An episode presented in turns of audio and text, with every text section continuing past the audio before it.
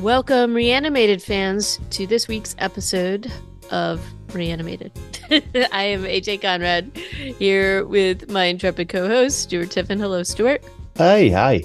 And as you may have guessed, uh, we the energy levels are I don't know co- turkey coma ish sort of post Thanksgiving feasting.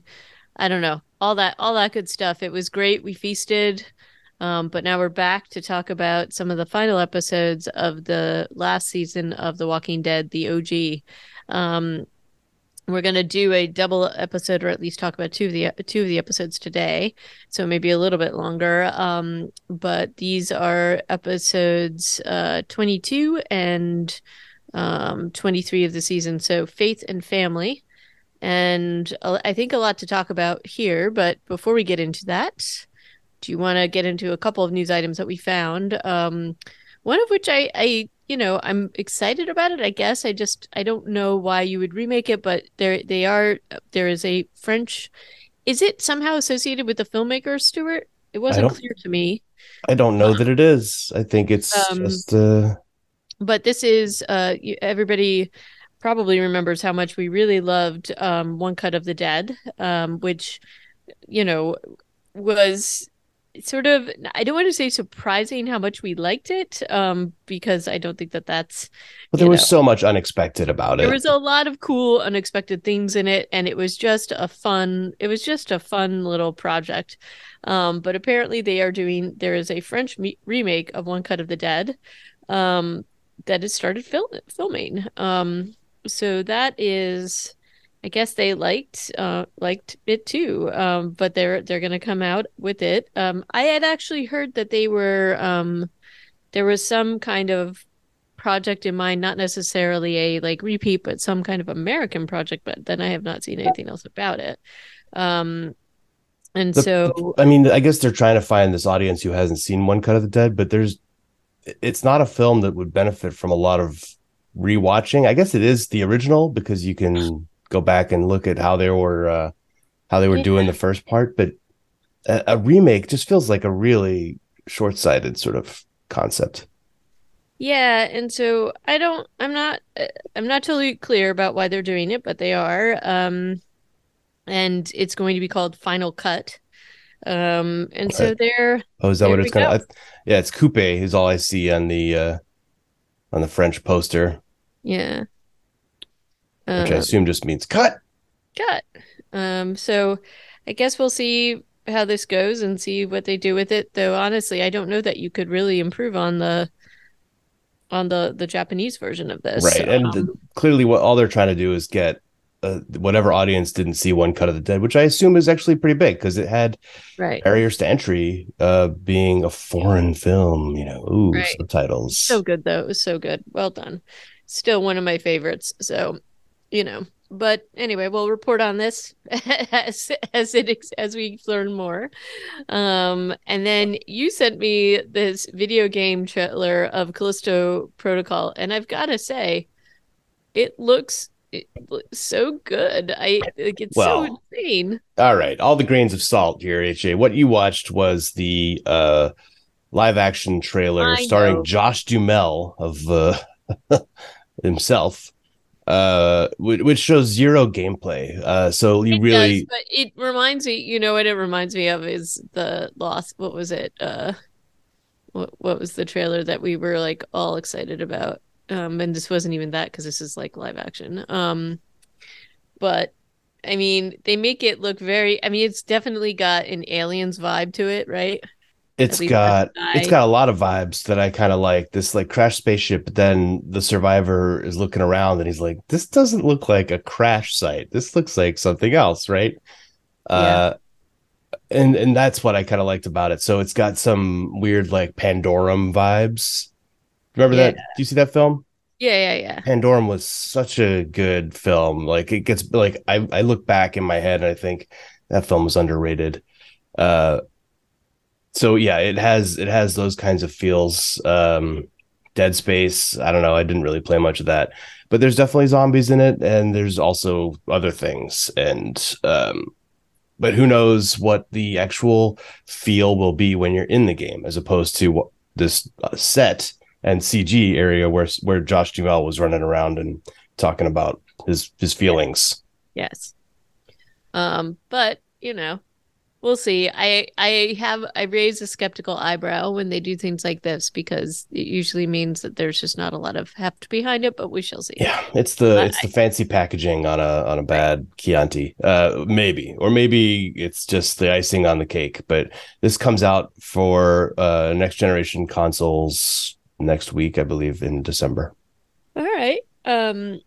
Uh. Next up. Um there is a well this came out i know this came out november 10th but there's been a couple of follow-up articles um that this particular one was out of newsweek. And i mean this is something i think we've been hearing about. I think there was a couple of stories about this last year but um as as most people know permafrost is unfrosting and as it's unfrosting um i.e melting um there are some very like old viruses that are that are starting to sort of come to light, which is disturbing to say the least, because you know, and they do think that this may be the cause for the anthrax outbreak that happened in Siberia. Um, that killed off like a bunch of uh, antelope and other stuff. Um, and and so you know, I I I put this out there not to freak anybody out, but it's like I hope that we don't see more of this story. Honestly, I hope it stays where it is because I don't know that we want to see more viruses. Um, I don't know. Was it was it the show Helix that that was sort of the basis? Is that what it was? Uh, they were definitely doing stuff in the Arctic. Yeah. Yeah so that's what that it gave me kind of helix vibes and i and i wasn't excited to have those vibes reading a real life story. Nope. Um, but anyway that's all i have to say about that. Yeah the less the less said about it the better. No news is good news on that front. Please stop uh, reviving 50000 year old viruses. Thank you. Right. Um so so so on that happy note we shall jump into jump into our uh, sort of review recap of faith. Um and that's the episode 22 um and this is you know I, again i have managed to avoid a lot of things. There's been a lot of um like ads and hype and everything leading up to the end of this. So i have managed to escape and not see spoilers um though it's been kind of difficult. So, um, but as we we sort of like get to the end of this season, there's a lot to fit in and a lot going on. Um, this episode is crazy with how much is going on. This has, and I was going to say, this one is no exception. It is action packed. Um, and we also brought back, there's a couple of characters we haven't seen in a really long time that make an appearance in this episode. And so we've got um, a few different groups in this. So we've got the um there's I think four different groups yeah, in this. Yeah. So and that's a got, lot of stories. That's four yep. plots that are basically marching in, uh, along together. And that's that's almost I was kind of getting whiplash in this episode with all the cuts back and forth between the Aaron Jerry troop. Yep. The uh the the trial, the uh the free Alexandrians who were out in the bush like uh yep. Carol and Gabriel and them and then the work camp. And the work camp. Like there's just there's so much going yeah it was a ton. So uh but yeah um it begins with the work camp. Uh yeah and we and, have a bit of a voiceover too. Yes um, there's the montage yeah. And i i i'm i maybe it was supposed to be judith the whole time. I, I could so. i could have sworn there were different kids talking in those montages. Uh, but we'll talk about Judith in the next episode. But yeah, so it's like we live facing death every day, and my dad wanted hope right. to prevail over wrath.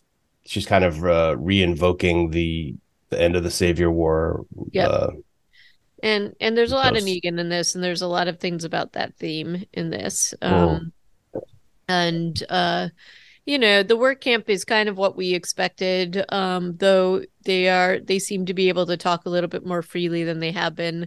So we have um, you know, some plotting going on with our with our little team in here. Um, they're doing a lot of they're just like clearing tracks and doing things. I mean, that was one thing that wasn't entirely clear to me about what they were supposed to be doing, and it doesn't make a lot of sense to me other you know maybe this is the point maybe they're just trying to break their spirits but this seems like a lot of manpower to be putting out there like are they trying to get this community ready for other people to live there it's it's really i don't know were you puzzled by this too it seemed like did, they were didn't spend a lot of time trying to ponder it, but I assume that they're just trying to clear those train tracks to connect up their outposts.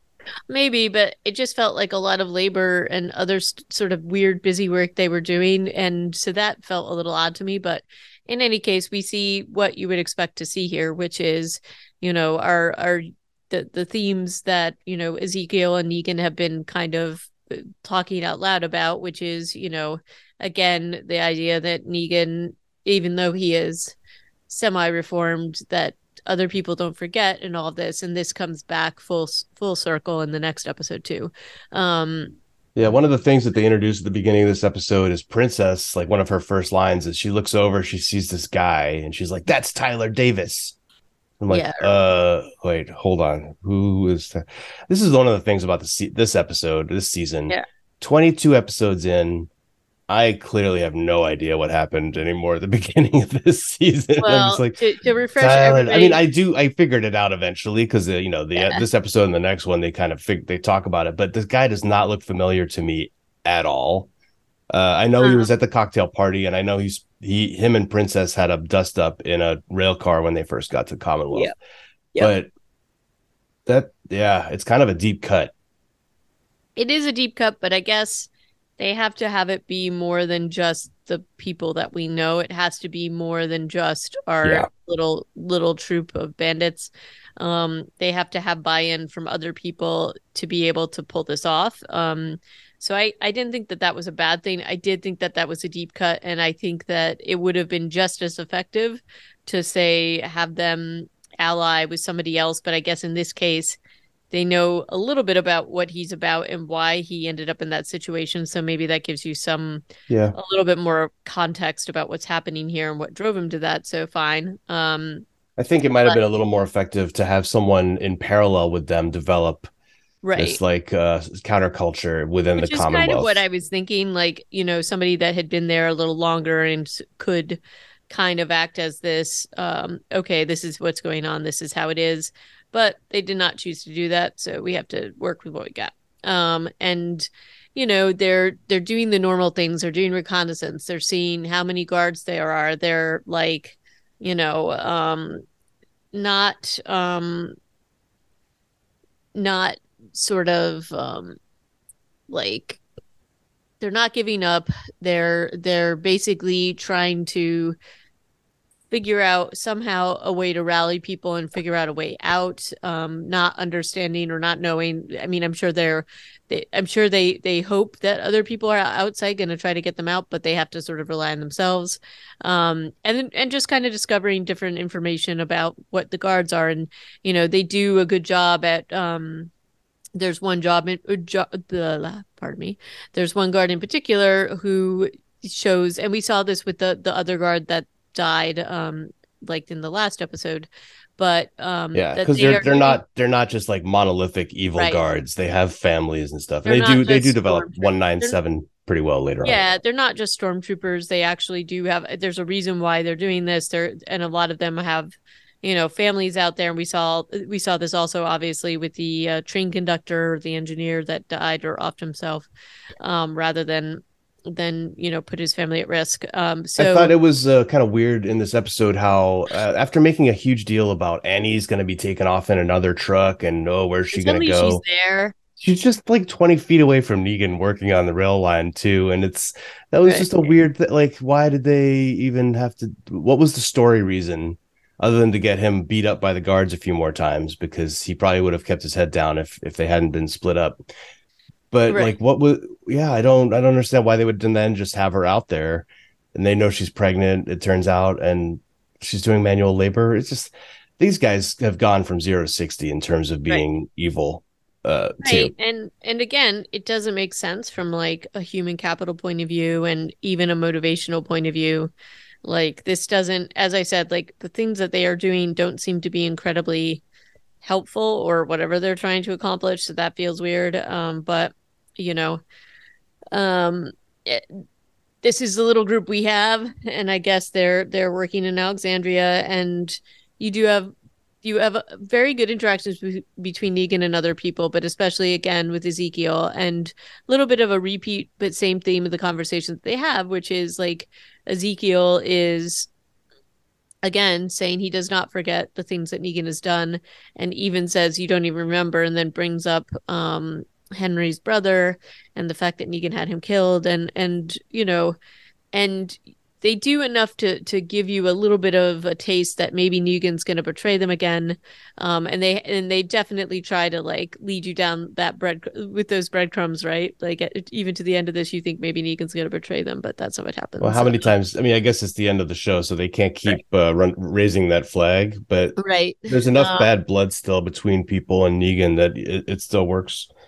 Yeah, um, and it does work. Yeah. And it's and there is, you know, when people are in these kinds of situations, like what people will do for survival. And, you know, honestly, I think that this was just a really great um, you know, example uh, that Negan has changed, but that he also is fully uh, he understands that this doesn't just because he is now in this position and has evolved to some degree, he understands that that does not make up for the things he has done um and that you know and and there's like some really great moments but the moments between him and ezekiel are still very strong um and also honestly the moments between him and the warden and the warden is like just you know again, the warden is like a negan light he, he doesn't yeah. know who he's talking to nope. Uh, but also you know he has all the leverage so negan there's not much he can do um, right. but before we get to uh, Negan and the warden. Uh, we also get introduced.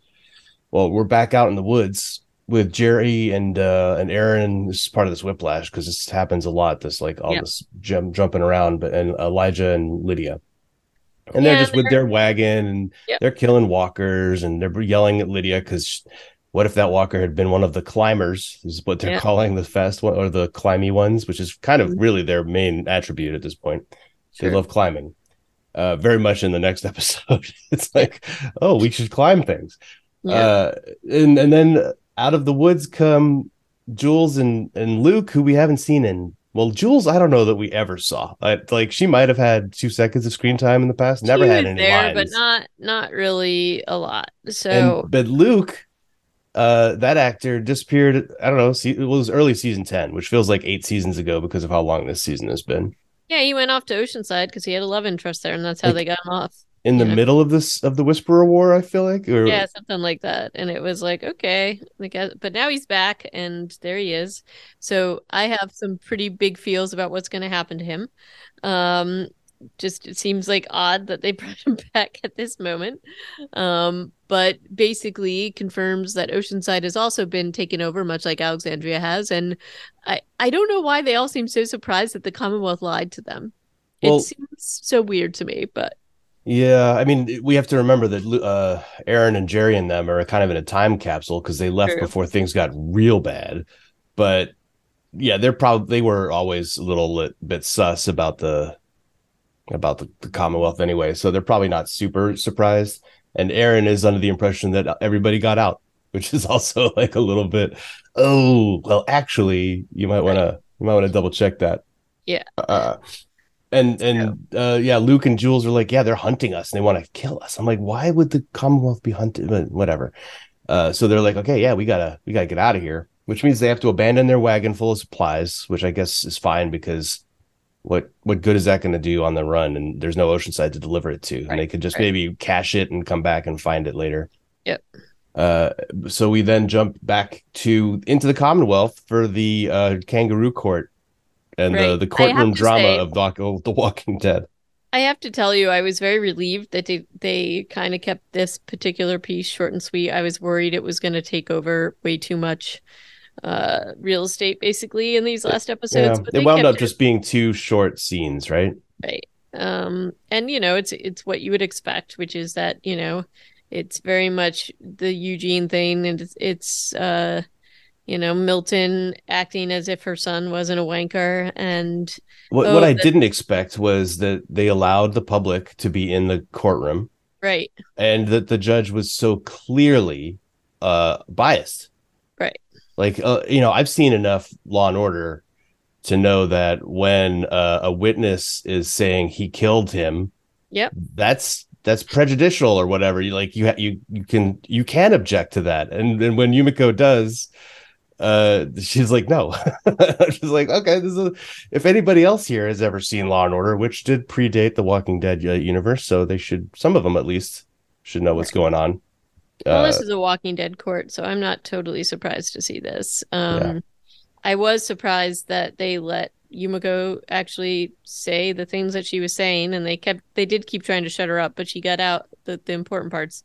Um, I do think that there was definitely a uh, there there are very specific things you know that that Pamela Milton is trying to say, which is, oh, that wasn't my son on the tape, and oh, it was yeah. Eugene that did it. Like very much trying to to discredit Eugene and act as if this, but but it's not exactly working, so that's good too.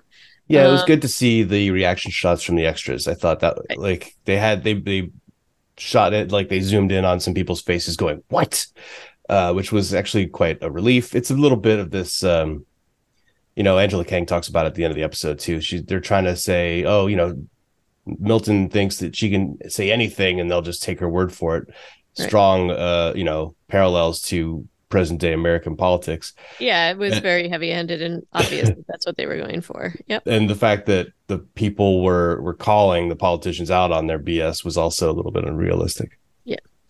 Um, and then, you know, I did like the the part where, you know, Yumiko does try to get um, uh, Mercer to to testify against Milton, and it's like, okay, do you see how this court is running? And I I did like how they kind of play this, which he's like, whether I do that or not, that's not going to help.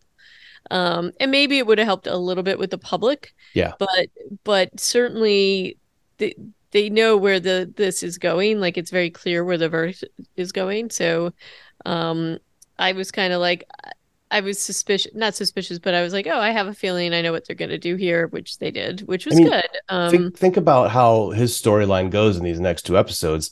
Right. He's he ends up arrested and having made zero public impact. If he had spoken up at the court at the maybe trial, it would have. Maybe it would. I think it would have had a more of an impact, and it would have uh, created more chaos inside the Commonwealth before the uh, military emergency happens so later it on. It may have. It's just that she's got so much power with the military that I think he thought, you know, if I'm still in control of this, I can actually help people out. Um, I, you know, I I kind of thought he was gonna sort of take out her spy, which is, you know, that that might have helped a little bit. But um, you know, it also doesn't help that she has like a private military corps. Right right that we um, see in the next episode too right. I, I don't know i think i think it would have been helpful for him to speak up at the at the trial because that well, would have been just, a, a, chance for him to get on a uh, on a soapbox and, and I think persuade she a lot would have, people. Um, I think she would have silenced him really quickly if yep, that had happened. So certainly could have.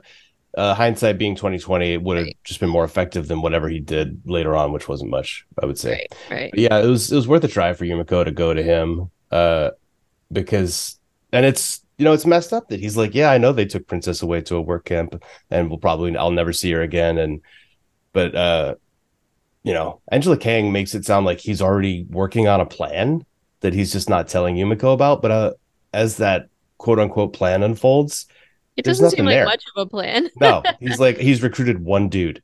Right. and, and, that guy doesn't really have much of an effect, so that's not good. He's okay, I, but he Fine. feel it feels like he's also under arrest by the end. Uh, right. Rose, nice guy, but uh, an army of one is not enough for Mercer to right. uh, to break this thing up. Right, and then we also have our group of, um, you know, Carol, Daryl, uh, Negan, not Negan, sorry, Maggie, etc., etc doing their plot to get into Alexandria, and as expected, Connie, you know, uh, and as expected, they use the sewers. But that, wasn't um, that annoying in a way? Like Daryl's like, wait, we could use the sewers. I'm like, of course, of we, course, that was the first thing we thought of when. Right, right, right. so I was, I was actually laughing, but also laughing what what he signs to Connie, which is like the stink pipe or something like stupid, the poop pipe or something is how he what he signs to her. Um, and so, you know, they have this whole plan to get down in there and and um you know, it's uh they're they're sort of skulking around in there. And then um but we in the meantime we also have the the Negan um tension with Warden come to a head. It was again surprising to me how much they actually let him see Annie. Um, they they you know have a moment where they see each other and and you know with Negan it's to me it was surprising to me that the warden didn't use her more as leverage right um, well, it, that was him using her right he was he was uh rewarding or, or showing Negan right. that he could have time with her if he was a right. collaborator but even so it was what know. was really odd about that first scene that scene of him and um the warden in his office. This was also after a scene with Zeke and Negan and Tyler Davis in the cafeteria where they're trying to recruit him and he's like, No, yeah. everybody will be killed and the wrong people will die and you're on your own. Right. Uh, and then Negan gets pulled into the office and he's like, I found this map on the floor after your fight with my guards, and somebody's somebody is a rat. Somebody is a traitor. I'm like, yeah, you it's a POW camp. What do you expect, man? This is right. literally their only job other than digging is trying right. to figure out ways to escape. Right. Uh, shouldn't be anybody. Shouldn't be a surprise to anyone. But then he he he calls out Trooper One Nine Seven, right? Uh, this familiar trooper now, and says in front of Negan, by the way, Trooper One Nine Seven, your request to be transferred has been denied. And uh, and and Trooper One Nine Seven looks at looks at Negan like, oh, sir, not in front of the prisoner. and it's right. like, but sir, my brother's very sick. I don't know if he's going to survive. And the warden completely this is a huge strategic error. And i don't i mean they they want they're setting this up for the final yeah, scene of, of this whatever but it's so short-sighted. And like maybe that's just hey you know what? Not everybody's a perfect bad guy. There are bad guys with huge flaws. And apparently this guy's huge flaw is he's a bad guy to everyone not just his enemies but also right. to his own troops right. uh, by denying his transfer and extending his tour of duty and we get to see 197's fist clench impotently and Negan and, also and Negan notice it. So there you go. We, we doing it in front of the prisoner makes zero sense. No, like no, absolutely not. Um. So yeah. So there's that. Um. And you know, I do think that this particular um these scenes were very effective in just showing, you know, and they they again they're trying to get you to think that, that Negan's going to betray Ezekiel, and they specifically have them have a pretty hard scene together before this. Um, but in the end, it's really Negan that is, you know, I don't want to say martyring himself, but puts himself up as the ringleader and totally martyr martyring himself. And but even the warden is like it's too stupid to understand that that's really what's happening, and then decides to take out his pregnant wife too in front of all the prisoners. Like that's going to help. Um, and then it was guy, pretty... he just out evils him, he over evils. Yeah, and it's like okay, like nobody is going to feel like there's any hope of anything here so they're going to just take you out my friend and that's kind of what happens is that it's not just the group of people that we see that stand in front of Negan and Annie um, to to guard them um, it's other people in the camp including Tyler um, and so that you know and and it's pretty much half the camp yeah, um, it's, yeah, it's like 20 or 30 people. Uh, it's a nice I am Spartacus kind of moment yeah. led by Ezekiel. I, yeah. I appreciated it. Uh, yeah. And it's like everybody on our cast, and also like when you're when you're putting Negan down in, in this firing line, and we know that he has Dead City coming up next year. Mm-hmm. It's a little hard to take this scene seriously, but then they they flipped it pretty quickly by bringing Annie out there, so I kind of appreciated that. I yeah, like, okay, and I actually, I actually, and I actually thought she was going to die um, in this particular moment, and they didn't do that yet. Um, but I think obviously that must be coming, right? So now are we thinking childbirth, or maybe, uh, maybe I don't know. Maybe but, they just um, have a divorce. I don't think so. um, but we'll see what ha- you got to have something that's going to spur me Negan on. But um, in any case, um, there's maybe it'll be the uh, Negan Maggie and parentheses and uh and Annie show um, right next year. Right. Um, what I so, thought was a little bit goofy about this whole sequence is that Daryl and Connie are in one poop tunnel. Mm-hmm. Uh, Maggie and Carol are in a different one. They kind of all come up in different places. Um, I did like the scene between Connie and Daryl in the tunnel where he's killing zombies and he's kind of breathing hard, and mm-hmm. she signs to him like it's okay to be scared, and he just kind of nods and like has a it's like a great moment. I don't know how these two do it, but that was a really nice moment between those yeah, two actors. They do they do well together. They definitely have some chemistry. And also acknowledging that Daryl, our superhero character, has emotions because he's trying to get to the kids. Like he is yep. like that's a good thing to do and it's good to take a beat to do to to have that interaction while they're having to show them traversing this tunnel network. You yep. know, this is a massive sewer. This is like the sewer for uh the, you know, Burj uh Khalifa or something. It's it's a huge tunnel that they can stand upright in. Yeah, and they come up and they come up just in time to to help supplement the they Ezekiel do. thing. Uh, but and... where where Carol and Maggie come up uh, is like under one of the brownstones, and I I was just convinced that they were so screwed in this scene or, or in these couple of scenes where they come up and then they they get busted by a guard almost right away and have to like knock them out.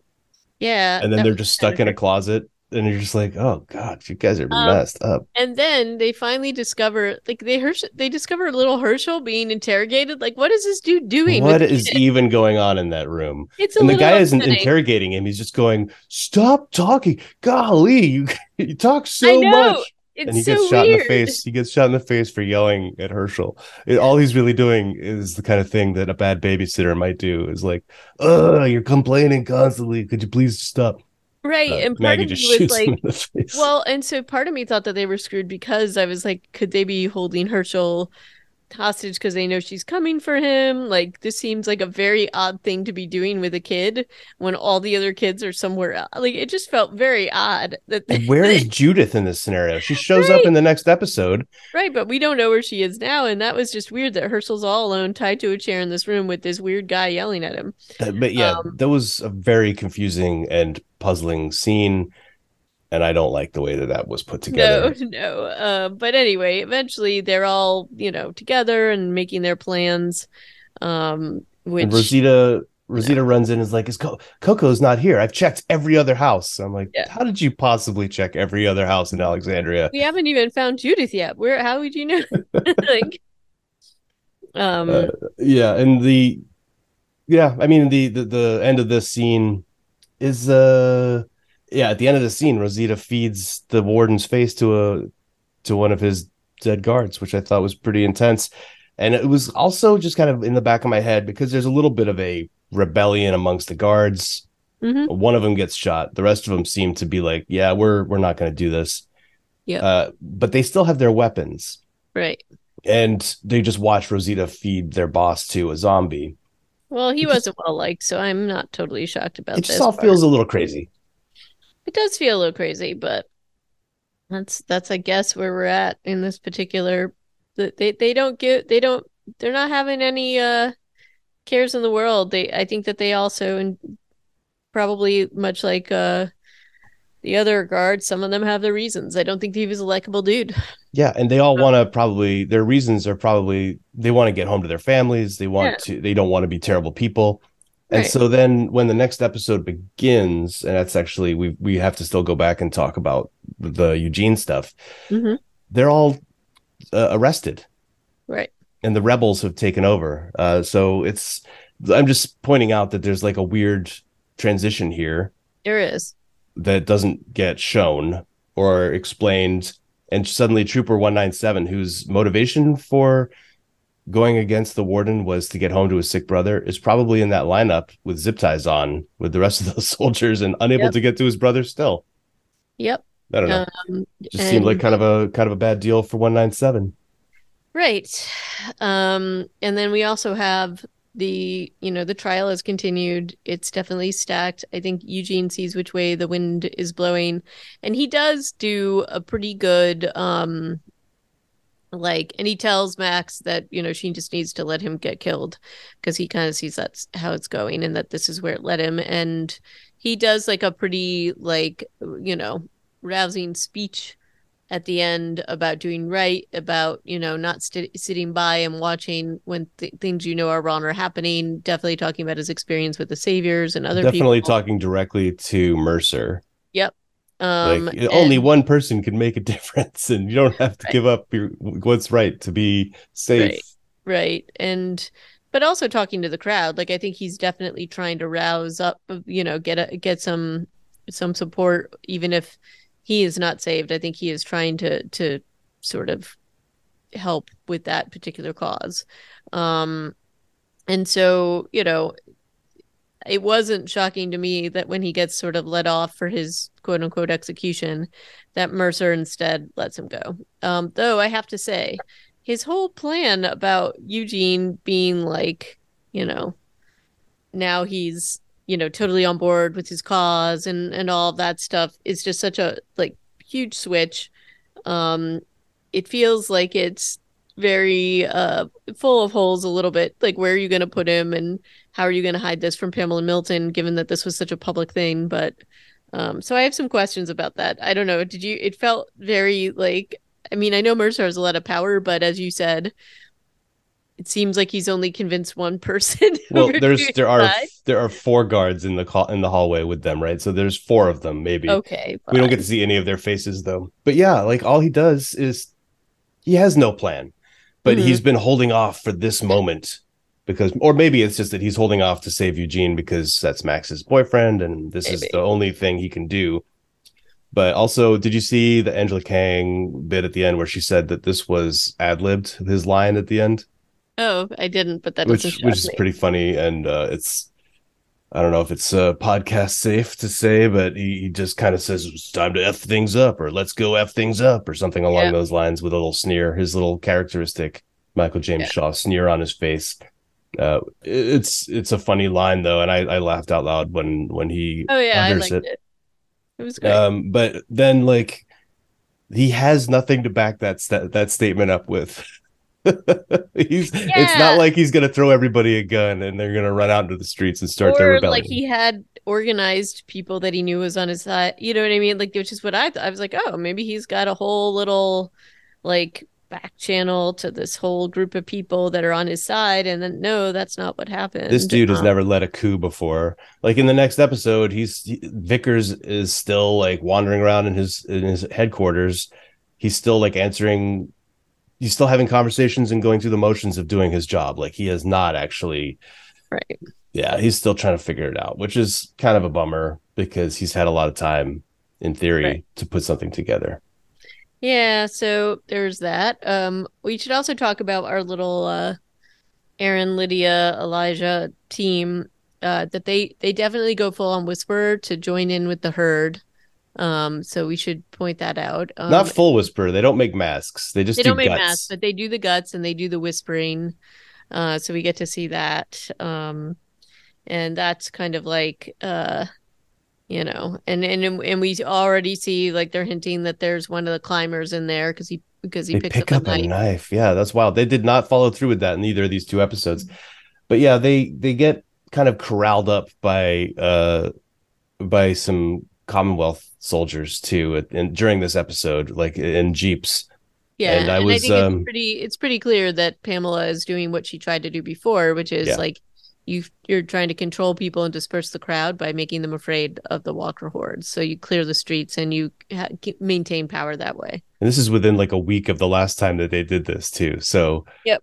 So it also shows a little bit of uh, lack of forethought or like good strategic thinking on her part that she only has one tool right right um so yeah so and i think that's about where we are left here um with the sort of plans to go to the commonwealth which you know I, I think then we probably have to jump into it right? Yeah so in family we actually hear it's not until i think the beginning of family which by the way let's quickly talk about uh faith which we just watched was written by Nicole Mirante Matthews and Magali Lozano and directed by Rose Troche or Troche. Family was written by Magali Lozano, Eric Mountain, and Kevin Deiboldt, and directed by Sharat Raju. So some some writing uh, continuity here, and a lot of the more familiar names of this latter part of the Walking Dead series writers' room. Uh, and they kind of start. Well, the, the start is that montage again. It's Judith's voice.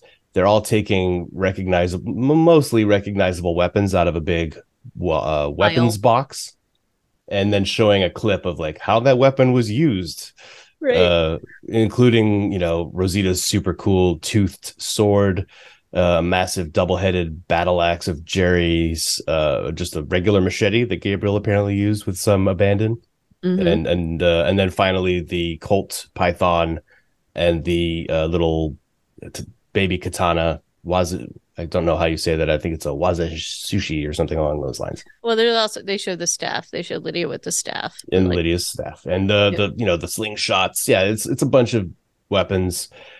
Uh, and suddenly, Judith is just freaking there. Yep. She just like walks out and is talking nowhere. to people. Like, yeah, you know, uh, this isn't what my brother would have wanted. It's not what my dad was looking for. Um, like, where have you been? You've been. I mean, granted, you were taken, but you there was nothing to show like what she's been going through since no. they were separated, and maybe there was no way to do that. Not any of the kids, just you know, Hershel in that room. Hershel in that room, and Judith and RJ's there. Yeah, suddenly. And Coco is missing because maybe she was too young to be running around right. Alexandria. And I don't know. Have, and then they have you know Tyler basically helpfully say, "Oh, sometimes with the little kids who are, who don't have parents, they put them in these homes in the wards or something like that." Which it's like, okay, I guess you're there to share this information. That's you... his last little bit of exposition that Tyler yeah. Davis gets to do. Yeah. Uh, maybe there's one more, but um, yeah. The, and so then they just make this plan that they're all going to go back to the Commonwealth, uh, or not all of them, but enough of them. Uh, and by the way, we didn't mention in the last episode, one of the people who stood up in front of Negan was, in fact, Nabila. Yep. Her first uh, appearance no, no, no. She was she was in the little work train. She was behind uh one of the little things, so she was in there. So she was in the last episode, but that was the first time she's shown up in, oh, in how many yeah. episodes of this show. That's true. That's true. Uh, she at least exists. She was mentioned a few episodes ago. Now she's back, uh, and she's still standing up for what's right and doing the right thing. And she is left in the care, or RJ is left in her care as the this team of rebels, scrappy rebels, decides to head back into the Commonwealth on the train to right. find and, the children. And, and, Judith talks her way into joining as long as, you know, she stays close to Daryl. So, you know, I don't know that this is the best idea, but and as we see, maybe not. But um you know, yeah. That's what, and she also bequeaths Rick's hat to RJ before she leaves, uh, which might also be some foreshadowing. Um, well, and then there's a, a scene between her and Daryl where he's like, "I'm just gonna when when we get out of this, I'm gonna tell you all the stories about people that love you." I'm like, "Oh, you're gonna wait? That is a bad idea." bad Only idea, after we get Daryl. out of this. Yes, bad idea, Daryl. um, so yeah, so we got that some Judith vibe and some some bad action here, I'd say. Um, and then you know we've got them on the train. We've got some some interactions between Tyler and um Connie and Kelly basically saying he feels bad that he hurt people and that there were reasons and they're like, "Oh, you know, you can make up for it by what you do now." And there's I mean, there's a lot of focus on those kinds of things um both Negan's storyline and things that Gabriel had said before, which is that, you know, your actions now mean a lot your actions at the end mean a lot and there's always redemption i think is the the idea. Um and so you know and negan being the biggest example of that i would say um given how atrocious his his misdeeds were. I would uh, also like to take just a moment here to talk about daryl's facial scar yeah there's a few scenes in this episode and the last one around this time of the episode where there's a close-up of it and i gotta say it's not great it's uh no. it's it's it's this is a scar that showed up during the time jump of season 10 uh actually in the post season episodes that we got like tacked on to the end of season 10 mm. it was during the uh the leah uh sh- discovery episode mm-hmm. where suddenly he has a facial scar after a time jump and this thing has been on his face ever since and um it does not stand up well to close-ups it's just got very red and and wide and it kind of just looks it looks prosthetic to me. Well, and it's not consistent. Like it always looks a little different, not in a good way. So I'm not sure what's up with that scar, but yeah. And you never even what's kind of crazy is that we never even know how he got it. Like oh, and they've no. made it such a part of his face that to if it was at least Beta had given it to him or you know that crazy lady with the with the kid army um something memorable but they're just like you know what Norman Reedus needs to have a scar on his face. Uh, and yeah. so we're gonna we're gonna do this, and it's never gonna get less big and red. It's just gonna mm-hmm. stay like a bunch of like it's like a mustard line or something on his face half the time. It, maybe they didn't expect him to have like so many close-ups, but it does look very prosthetic-y. Yeah, I, I yeah, I guess that's that's it. It does look prosthetic-y, and uh, it doesn't really matter in the in the grand scheme of things. But I've been looking at it for enough episodes now that I finally wanted to at least give it a mention. Um, we've got another, yet another angry mob in the streets in front of Pamela Milton's mm-hmm. office. Uh, she's ticked off, and uh, well, mostly she's ticked off at Mercer, who's standing there next to Vickers, who is the evil version of him, I guess. Yeah, uh, and I'm just like Mercer, you're not actually playing your hand very smoothly here. Maybe he's just not like a strategic thinker you know? Because when yeah, he's just like I yeah i don't know he must have gotten out with some help and maybe it's all those people who've been getting disappeared governor. yeah like why would you say that? Like you're now you're now tip, tip, tipping her off and like you know it's just not um yeah. This is why he he didn't want to like join the the rebels because he's actually like really not that good under pressure. He'll just start he'll just start showing her that he is working actively against her through some snide comments and uh and then get arrested and after having accomplished very little. Like it's just dumb right? It's like it's kind of and it's also a very playing his hand by taking away guards from like the very tunnel that he has told them to come through the re- the rebellion anyway and yeah why not just put his own trusted guards there. Right. That would probably make a lot more sense. Um, but yeah, so there Mercer's not playing this so well. Um, Princess and Mercer also have a very like, you know, suspicious conversation with what's her face, uh, the, the Pamela Milton sort of personal crony.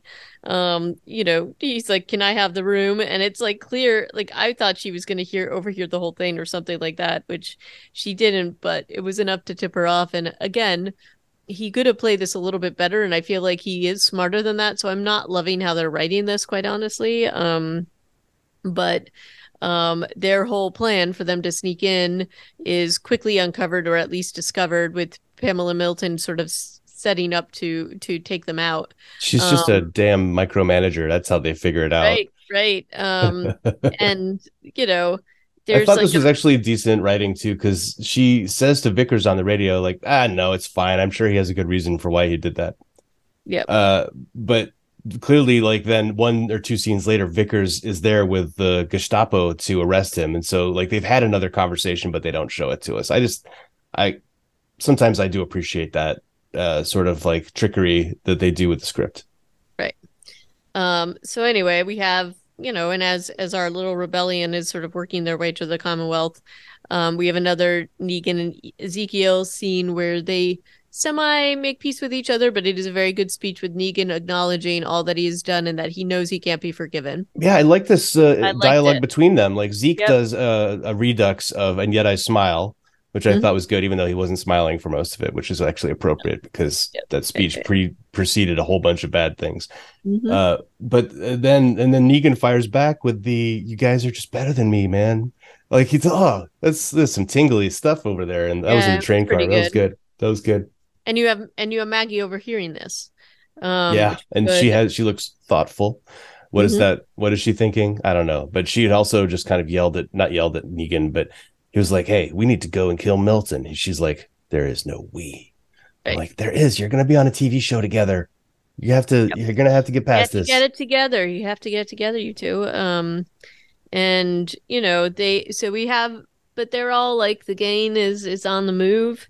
Um, we also have our other group with the herd, Aaron, Lydia, and Jerry. Um, and uh, Luke and Jules and you know they they realize that the herd is a lot bigger they can't really get out until they see this rv which i also thought was a little weird of a choice just because it's kind of like without drawing the attention of the walkers or like you know they kind of are lydia knows better than anybody that they kind of like focus in on things that don't move with them. And so to, to try to get into this thing i thought was kind of odd. Why couldn't um, they just kind of gradually work their way toward the edge and then right, peel off? this felt weird that they would trap themselves into an rv and then this whole scene made me really annoyed. I don't know how you felt about it but it made me very very annoyed. It was funny um, how jules kind of like I just thought it was funny. It was like in slow motion how people kind of got like carried off by the by the herd. By the herd, and it was like you guys have done this before. This well, is not like they might not have done this exact sort of maneuver before. I know, but uh I don't know. It just felt like very strange um very strange that this particular group, especially Lydia, would be, you know, this would happen, but you know, the the upshot of all of this is that Jules and Lucas and Elijah are separated from Aaron and Lydia and Jerry. And in the process, Lydia's arm gets bitten. And of course, with Aaron, who has had this happen before, they got to take it off. And that's that's that was pretty rough for Lydia. I thought this was another great scene. Yeah. Mostly because of Ross Marquand Yep. and his that you are so loved, Lydia, had me just about wanting to cry. I was just I like, know. oh dude, I Aaron, know. how are you gonna do that? And like honestly, if you're gonna be trapped in a camper with your your freshly bit forearm with two guys, it couldn't be better than Jerry and Aaron, right? Oh, I know. Like those are And the guys also- you want to be trapped with, where they have to cut off your arm and be nice to you. Well, and also the fact that, you know, um Aaron had been through this. He really had been. And so th- that moment between them, this was like this was a pretty rough scene to watch. Um and it was good between them and then you know, Jerry does his Jerry thing and and is going to be the hero and go and, and find Elijah. That was like- crazy. Why would he do Oh, that? I know. they better like, not kill Jerry. if I they will kill riot. Jerry, I'm like, this is not somebody I, I I'm like, I can I can take a lot of losses, but if they take Jerry, I, will- I will be just devastated. He has to set up Kingdom 2.0. He does.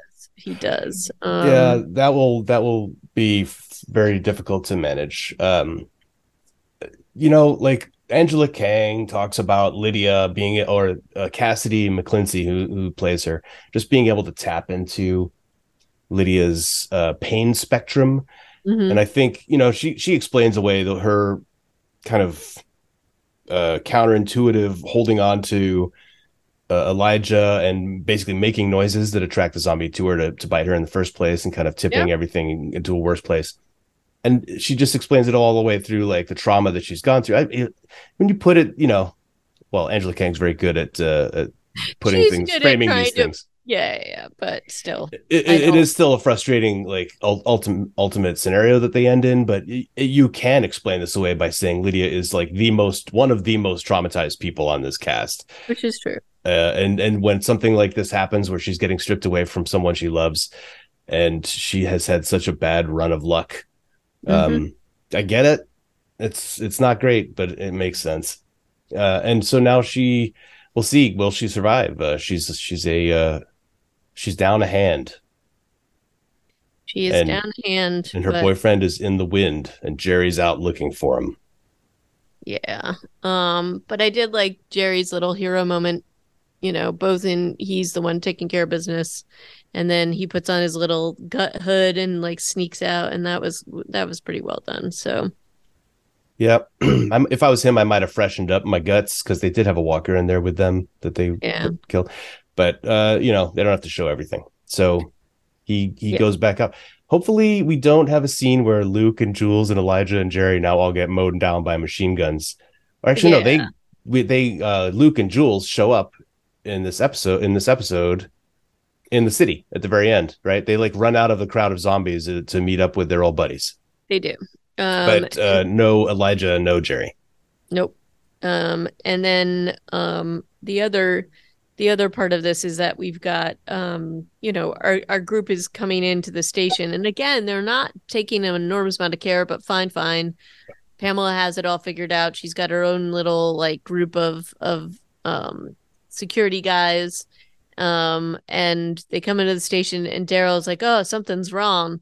But again, they're like in full view, and they're they don't have the high ground. And I just don't. Again, this is one of those things where I think this is why this scene and the the RV stuff bothered me so much. Is that this th- these are very seasoned, um, warriors basically. yeah Um, and but Daryl is especially seasoned in this kind of thing and has this experience. And so I I found this hard to believe that they would come in and out into the open so easily um without you know i just think they would be a little bit more cautious especially because he has judith with him um but you know, instead they get mowed down by by or a lot of them, Tyler especially gets killed. Yeah, in Um, the first first burst Yep. Um, and then Judith is shot, and um, by Pamela Milton. yep, and then It's a little far fetched it that is. she's gonna pick up a gun and start shooting at people. I mean, she, we've seen her hunt, but and then they do this whole like, oh, everything stops so that Pamela Milton can look uh, appalled by what she has done. I don't think she would give a damn. I don't think she would either, but you know, there, there you, there they have it, and Also, I as guess- soon as Judith is shot, like the Alexandrians all have like a scene of them shooting back, and they all are now suddenly hitting. yeah It was like, oh, now that one of ours has been hit, now we will shoot much more accurately, and we will take, we will be better at fighting them off. It, it almost looked like they were about to win, but they're Yeah. still talking about running away, and so I was kind of frustrated that I felt like they could have just finished the job right, but they have to they have to minister to Judith, who has been shot in the shoulder, maybe just below the shoulder. Either way, it doesn't look good. Could be the lung. it could be. It's hard to tell. They they aren't showing too much. Um, but then they, you know, get themselves some smoke bomb from the the fire extinguisher, and they have Daryl shoot it, and they get out. And uh, while they are doing that, the horde is coming through because there's some climbers, and just a just a bunch of little mishaps. The climbers managed to open the whole doors to the Commonwealth, and so Well, yeah. Um, before that, they managed to. They did. There was a climber who did a hop on to one of Yeah. the Commonwealth jeeps. Yep. This was Mercer's whole like strategy for, I don't know what, leading the, the herd away, maybe. yeah, but they get this hop on, which is you know very Arrested Development, um, which manages to uh, overturn quite literally the entire strategy. Like there were m- multiple vehicles out there, but one zombie hopping onto one of them apparently like managed to make them all crash. Yep. Um, and and then Mercer's like, okay, that's it. Everybody fall back. It's Yep. just a little ludicrous, but uh, you know they are dealing with a new threat, which is climbing zombies. And then when they start climbing up the gate towers later, I thought that that was, I mean, it's it's cool. It's just there's a lot of them too, right? There was there were like four or five climbing Yeah, and zombies. now the there's scene. suddenly more of them. And also Mercer, because he was arrested, gets taken out, so he can't even help with the defense. And you know, Pamela Milton does, you know, and I think we'll we'll see this again, bite her in the ass, ha ha ha. But she says to her now right hand person, that woman that was basically betrayed uh, Mercer, um, oh well, we have to protect the estates. We're going to leave all the people in the wards to die. And the and the woman is like, uh, everybody will be vulnerable. And she's like, yeah, we we don't do that. We're not here to save them. And I mean, I think we can see where that's going to go. Um, and I It's- think she's doing the same thing the warden did. Yep. Like she's out, she's over eviling. Yep, Uh, and you it's you definitely a callback. It's definitely a callback to that, and so I think we will see a big switch. And I and I, my bet is that this woman releases Mercer or gets him out of there. So, um, and then uh, we've just Hmm. got um, and then I think the last piece of this is that we see our group in, of rebels in the Commonwealth getting uh, they're being sort of cordoned off to be bait for the walkers. I thought these scenes didn't work for me. didn't. They it, they didn't work because there's too many walkers. There's too big of a horde. This wouldn't contain them. why and don't the, why are the CW guys completely ignoring an armed group of people Right. running around in their city too? Right. I mean, there's no there's no gunfire. Like maybe that just makes sense, but and then they also just get like hemmed in instead. If you're really blocking off the estates, uh, why are they all downtown? I don't know. Like it's just it, it feels a little too convenient, and it also feels a little bit like too much TV set, where they're just running down these alleys. Uh, and then by the end, only Daryl and, and Judith managed to make it down this one alley that they're all trying to get to. Uh, really kind of questioning what's going to happen to these other people because they were surrounded. They also all get to see a zombie climb up over a an obstacle, and we have Right. a nice reaction shot from Negan, who's like, "What did, what the heck?" Yep. Yep. Which was Um, fun because so now they've all seen it. Right. Um, and we've got, you know, and there was also a moment between Daryl and Judith with, you know, the daddy thing where she's kind of coming in and out of consciousness. Yeah, Um, and and to be fair, he does look a little like like Rick. Uh, he's very dirty and beardy, and you know, he's got all that hair though. I know, yeah. But yeah. Um, and so that you know pulls at the heartstrings. So, um, so that is is pretty much it. It feels pretty dark. So I guess we're gonna have to see some measure of heroics, see some turning of this, um, which I think we will. I think we're gonna see, you know, the Pamela's. What is the woman's name? I don't. I feel Vickers. Terrible. Is it? It's Vickers, right? Yeah, Vickers um, is the new the new the Mercer. New, the new Mercer. Um, so we see Vickers. I think we're going to see Vickers turn this and join the rebellion, and probably a good number of the Commonwealth soldiers when they realize what's happening, because that's the sort of that that is the sort of crazy misstep here is that you know all of their families are in the wards and things like that. So right. This is not like, uh, and and if you're expecting this group to protect you, you're not. They're not to do that uh, and and let their people die. So, um, so anyway, we shall see more of this. Um, you know, I I I am looking forward to watching it uh, and talking about it with you. But uh, any other predictions? I mean, I think we have to see somebody from this cast, you know, go. Um, yeah, that's that's a good question. Like, who who is it going to be? Uh, it feels like maybe Gabriel and Rosita because of the focus they have on Coco. On them, um, on them and Coco. So maybe mm. that happens. Um, also feels like maybe Judith, but maybe that's just a like a, a, you know, psych kind of thing. But it does feel like that's how at least they're they're prepping that up to be. I mean, if she's the analog for Carl, he's the only one who lives at the end of the comics, right? right? Maybe. maybe. maybe. Um, and then we've also got, you know, the Negan Annie thing. So I feel like Annie has to die for Negan to be free to go with uh with Maggie. I just don't see him leaving her for any reason to do anything. So I think she she and the baby probably have to die, or maybe you're right, she dies in childbirth. Yeah. Um, so I we'll reckon see. Ezekiel will end up running the Commonwealth, so he's probably going to live. Yeah. Uh, uh, because of all of his adverse situations that he's overcome. Yep. Uh, Princess and Mercer question marks. They could both yep. go, or or they could be like a fairy tale, uh, love story success. And we'll Max see. and Eugene, I don't know, tough to say, but Eugene's also been giving a lot of these speeches and yet still surviving. So maybe it's his time. Now he, he put on like a little short black cloak. And yep. he also beat up a soldier uh, and maybe murdered him for no good reason in this episode to in order to to get out of being like Caught? hidden yeah, so that's again like I'm like, why hide him in an apartment? Put him underground or something. Like it just felt weird that that's where they hid him. But yeah, I also kind of thought from earlier in this season that the homes and the apartments in the Commonwealth were reinforced. Like right. Princess's front door in her apartment building was like metal, right? Re- like a heavy duty door. So if the members of if the people of the Commonwealth just went into their homes uh, they should be safe from the zombies. But I guess that's not how they all are. The, certainly, the door that he was hiding behind was just a normal door. Mm. Uh, so maybe maybe the it would just not work. But I feel like if they had gotten everybody from the Commonwealth to go inside, even the ones in the wards where the zombies are all going to be, should be okay for a few days. Yeah. Um. Uh, well, we'll see. It's probably not going to go that way. Yeah, and I think we have to see a little bit more like some kind of standoff with Pamela obviously.